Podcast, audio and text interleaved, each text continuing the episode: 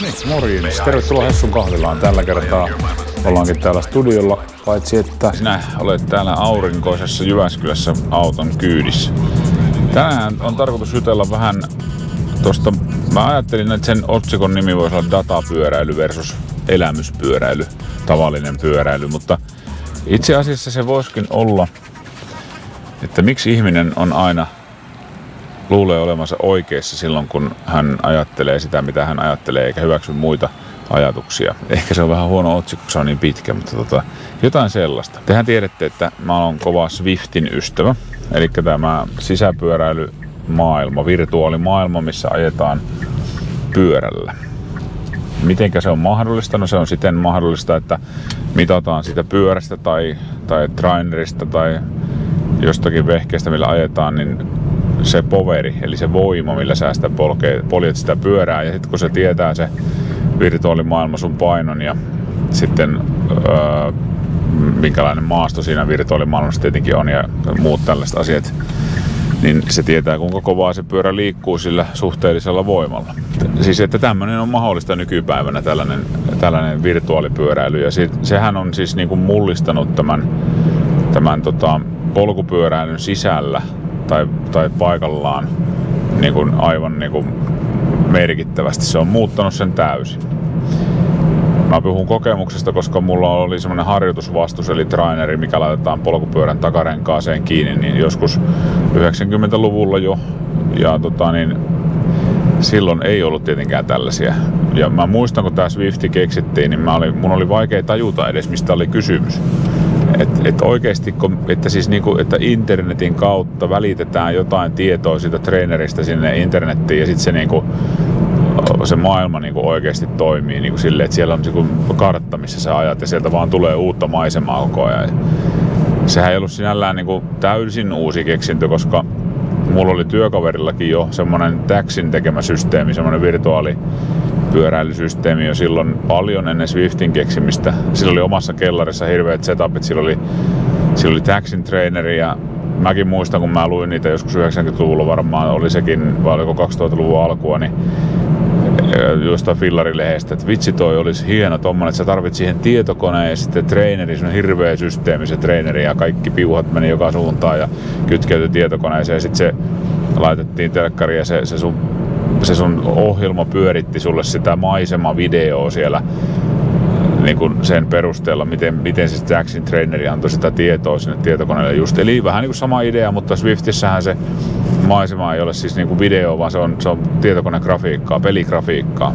Sehän toimi siinä paikallisesti siihen saattoi kyllä siihenkin jo liittyä sellaista, että jo sen, semmoiset tyypit, kellä oli se systeemi kotona, niin pystyy kesku, ke, keskenään niin kuin, vähän niin kuin ajaa kilpaa tai, tai porukassa. Mä en muista, oliko siinä sitä. Mutta mut tämä niin kuin, tai tämä, tämä niin kuin Swifti, joka oli täysin riippumaton mistään tämmöisestä laitetoimittajasta, niin se sitten niin kuin toisen markkinoille, että, että ihmiset, joilla on jonkunlainen tapa kytkeytyä siihen tämmöisellä laitteella, oli se sitten kuntopyörä tai treeneri tai mikä vaan, niin no ei nyt ihan mikä vaan tietenkään voi olla, mutta kuntopyörä tai treeneri, niin, joka pystyy kommunikoimaan tietokoneen kanssa, niin sitten se pystyttiin niin kuin sinne ottaa mukaan sen peli ja se avatar-ukko siellä liikkuu sen tahdissa. Mistä tässä on kysymys? Versus sitten, että mistä on kysymys tota, siinä, kun sä lähdet tonne tämmöiseen kauniiseen luontoon. Niin kuin nytkin tässä näin, aurinko paistaa ja on todella hieno päivä ja pilvetön taivas. Täällä on miinus kolme astetta pakkasta, aivan täydellinen pyöräilykeli. Siis todella hieno, ei ole vettä missään, on kuivat tiet, on niin kuin, metsässä on toki lunta, ei oikein maastopyöräilyä maistu.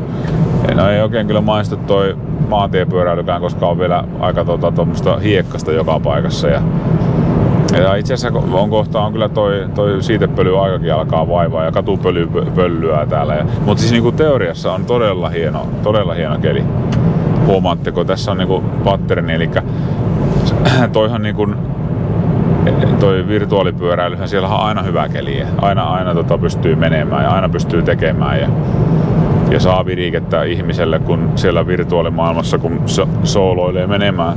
Se virtuaalipyöräily, eli tämmöinen datapyöräily, niin se voikin olla itse asiassa ihan elämyksellistä, ihan niin kuin tämä ulkopyöräilykin. Ja mä en millään tavalla niin kuin sulje niitä pois niin kuin toisistaan. Että ei, ei mua, ei mua niin kuin mun ulkopyöräilyä, niin eh, en mä sitä niinku unohtanut, eikä mä jotenkaan dissaa sitä, kun mä tykkään sisäpyöräilystä. Mutta mä huomaan, että monet ulkopyöräilyintoilijat niin on ihan, ihan että mene nyt ulos pyörään, että ei vitsi, mitä ihmettä sä pyöräilet siellä sisällä. Sitä mä, se, se on niinku se, mitä mun on hirmu vaikea niinku tajuta. Että, että miksi? Miksi ne ei näe tätä niin kuin mä näen? Siis tässä on myöskin se, että ei pelkästään se, että ne se olisi niiden ihmisten vika, että ne ei tajua sitä, vaan se voi olla myös mun vika, että mä en osaa, osaa niin asettua heidän niin housuihinsa, että mä en tajua, miksi ne ei tajua. Ihan samalla lailla ne ei tajua, miksi mä tajuan, tai miksi mä, miksi mä harrastan tämmöistä järjen köyhyyttä, että mä ajan sisällä pyörällä, varsinkin jos on hieno keli ulkona. Miksi mä sitten teen sitä? No, ja tarvisiko kaikkia ajatella samalla lailla? No ei tietenkään tarvi ajatella samalla lailla, no, mutta mä toivoisin ymmärrystä ja, ja mä ehkä toivoisin, en itseni takia, ei mua kiinnosta toisaalta mitä muuta ajattelen siitä mitä mä teen, e- enkä mä voi koskaan siihen vaikuttaa. Tietenkin ihan sama, voitte pitää hölmönä ihan täysin, ei, ei haittaa, mutta se, että tavallaan itsenne takia, että avartakaa katsettanne, ymmärtäkää, että on muitakin mahdollisuuksia koska te missaatte paljon, jos te ette niin hyväksy sitä. Sitten jos se tuntuu, että ei kiinnosta, okei, okay, ei kiinnosta, mutta on kokeillut. Tässä on ihan sama ilmiö kuin sähköpyöräilyssä. Sähköpyöräilyä mä oon harrastanut tosi kauan, niin kuin tiedätte. Mä rakensin ensimmäistä sähköpyöräni jo kauan kauan sitten pyöräni monikossa, koska rakensin kaksi pyörää. Siitäkin on jo aikaa, kun mä ostin sitten tehdasvalmisteiset sähkömaastopyörät.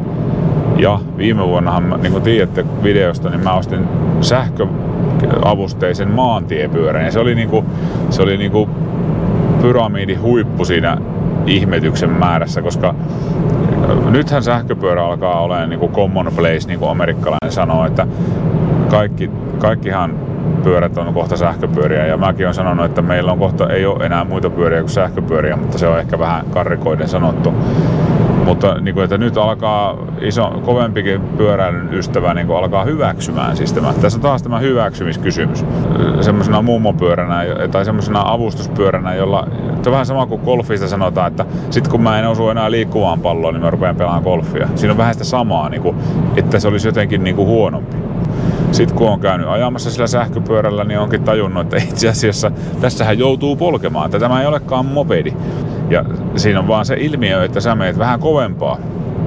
Tai se ilmiö, mikä on myös sisäpyöräilyssä, että sä voit itse säätää, minkälainen se vastus on. Eli kuinka kovaa sä joudut kärsimään tai kuinka helpolla sä pääset tai, tai näin ikinä sä et pääse ilman niin kuin omaa efforttia tai omaa tekemistä missään. Et kuntopyörällä, et, et sähköpyörällä, et tavallisella pyörällä.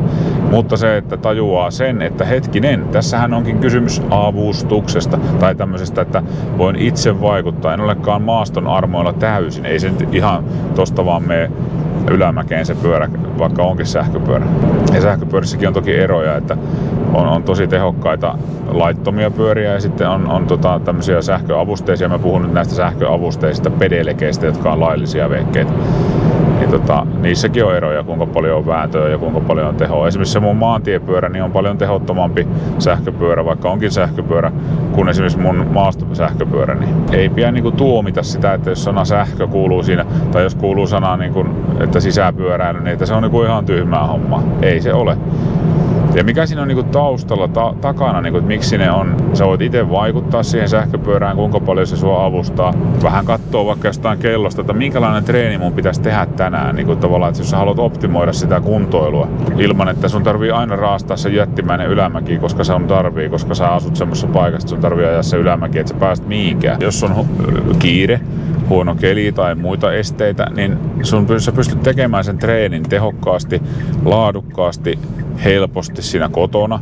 Ei siis tarkoita, että se olisi treeni olisi helppo, vaan että sun ei tarvitse nähdä vaivaa sen treenin tekemiseen niin paljon, että se jää sulta tekemättä. Koska sä, sulla on se kuntopyörä siinä kotona tai se treeneri, millä sä voit ajaa silloin loskakelilläkin sen treeni, treeniohjelman mukaisen että no ei ole mitään treeniohjelmaa, en mä treenaa minkä ohjelman mukaan. Ei tarvitse treenata ohjelman mukaan, että voisi hyötykäyttää dataa tai voisi hyötykäyttää näitä nykyajan avuja. Eli on ikään kuin ymmärtänyt sen, että minkä takia liikkuu. Joku liikkuu elämyksen takia. Ja elämyksiä voi saada vaikka virtuaalimaailmassa. Se tuntuu oikeasti ihan varsinkin hyvillä treenereillä. Mulla ei ole edes mikään maailman paras. Mulla on Wattbike Atom niin kuin siinä suhteessa paras. Sehän on muuten hemmetin hyvä, mutta siis niin kuin siinä, että miten se responssi tai reagoi siihen sen mäen vaihteluun tai maaston vaihteluun siellä, siellä Swiftissä. Että se ei ole siis kaikista nopein. Se uusi versio Atomista on, mulla on se vanha.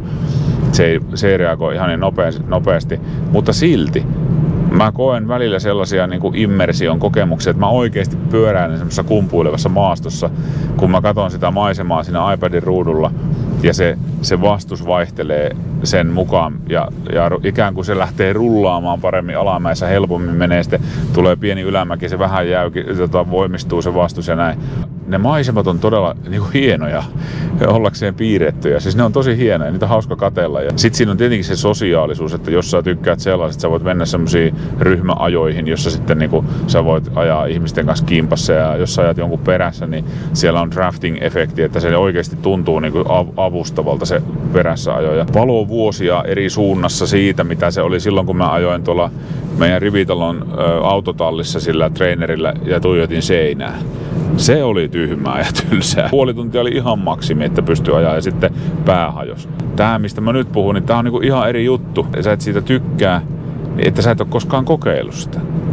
Ja sitten kun sä sitä kokeilisit, niin sä ymmärtäisit sen. Mutta mä huomaan, että, että ihmisillä on niin hirveän pahoja ennakkoluuloja tämmöisiin asioihin. Ja sitten se, se data, sä teet näitä urheilusuoritteita tai, tai juttuja, niin sillä on joku merkitys sun keholle. Tietenkin jos sä oot luonnosta hyvässä kunnossa ja sulla ei ole mitään terveysongelmia tai mitään, niin sua ei kiinnosta semmoista asiat. Joitakin kiinnostaa siinäkin vaiheessa jo ennen kuin tarvii ruveta miettimään niitä asioita. Sitten kun sun tarvii ruveta miettimään niitä asioita joskus, niin sit sä rupeat ymmärtämään sen, että tämä datahan palvelee mua. Se kertoo jotakin mun suorituskyvystäni, se kertoo jotakin mun terveydestäni, se, se kertoo jotakin mun kunnostani ja näin poispäin. Sä huomaat, että kas, se datahan onkin hieno juttu ja mä haluan sitä niin kuin kaikista mun suoritteista sillä että mä pystyn sitä niin kuin tarkastelemaan ja, ja tekemään päätöksiä elämässäni ja toiminnassani, että pit, lähinnä, että nytkö kannattaako treenata vai eikö kannata treenata, koska yleensä tavallisen ihmisen ongelma on se, että se treenaa liian kovaa koko ajan ja sitten sille tulee kaikkia ongelmia. Että hetkinen, nythän mun pitäisikin huilata. Sitten sä huomaat, että no vitsi, tuosta kuntopyörähommastahan sitä dataa vasta saakin. Ja sehän se vasta onkin niin kuin precision training, eli tarkkuusharjoittelua. Että mä pystyn tekemään just semmoisia harjoitteita kuin mun tarvii. Ja, ja sitten mä saan kuitenkin näitä elämyksiä tosta. Ja sitten kun mä menen ulos ja mulla on se powerimittari siinä pyörässä, niin mä saan sitä samaa dataa sitä ulkopyöräilystä. Ja mä huomaan, että että jos mä ajan sillä sähköpyörällä, niin ei se meekään itsekseen, vaan se, mä, mun pitää tuottaa sitä voimaa ja, ja sitten samalla kun sä tuotat sitä voimaa, niin sä saat sitä taas sitä dataa, eli kun se powerimittari kerää sitä sulle. Ja vielä vasta tajuatkin voimakkaammin sen, kuinka hemmetin hieno se sähköpyörä oikeasti on, koska sä niin kuin pystyt nimenomaan just säätelemään sitä, koska niin kuin mä sanoin, niin yleensä sä treenaat liian kovaa, ihan varmasti. Suurin osa ihmisistä tekee sen virheen, minäkin tein sen. Ensimmäisen kerran mä tajusin tämän silloin sata vuotta sitten, kun mä astin ensimmäisen Polarin sykemittarin, koska se oli juuri sitä samaa, että mä huomasin, että vitsi, mulla on joka lenkillä punaisella kaikki täällä, että mitä ihmettä. Tämän koko setupin niin kuin laajuuden jotenkin saa niin kuin kaaliinsa, niin ainakin mua se on niin kuin helpottanut. Ehkä mä oon luonnostanikin tietysti semmonen tutkija tai semmonen niin kuin utelias aatu, että niin kuin nytkin, niin kyllä mä ymmärrän niitä, jotka ei ymmärrä. Heidän itsensä takia toivoisin, että he näkisivät niin kuin tämän valon tästä, että, että tällä datalla on niin kuin avustava merkitys. Se ei ole mikään niin kuin autuaksi tekevä ja ainoa, mitä pitää tuijottaa. Se ei ole isäntä, se on renki. Se aluksi menee helposti siihen, että siitä tulee isäntä. Mutta sitten kun siitä pääsee yli ja niin kuin ymmärtää, niin niin sitten se niinku jotenkin loksahtaa, että okei, joo, tässä onkin tämmöinen kombinaatio, symbioosi tässä näissä asioissa. Ehkä me jatketaan tästä vielä. Missä nappi? Tää on hyvä tää kauko YKK. Kiitti kun olit mukana taas tällä kertaa. Ei muuta kuin ensi kertaan ja pistä ohjelmat tilaukseen, kanavat tilaukseen ja tykkää ja jaa kavereille, koska sehän auttaa tietysti Hessun kahvilaa leviämään ja tulemaan viraaliksi ja saamaan paljon kuulijoita ja katselijoita. Ei me tuommoista voi sanoa. Ladies and gentlemen, Hessu has left the building. Join us next week with new exciting stories.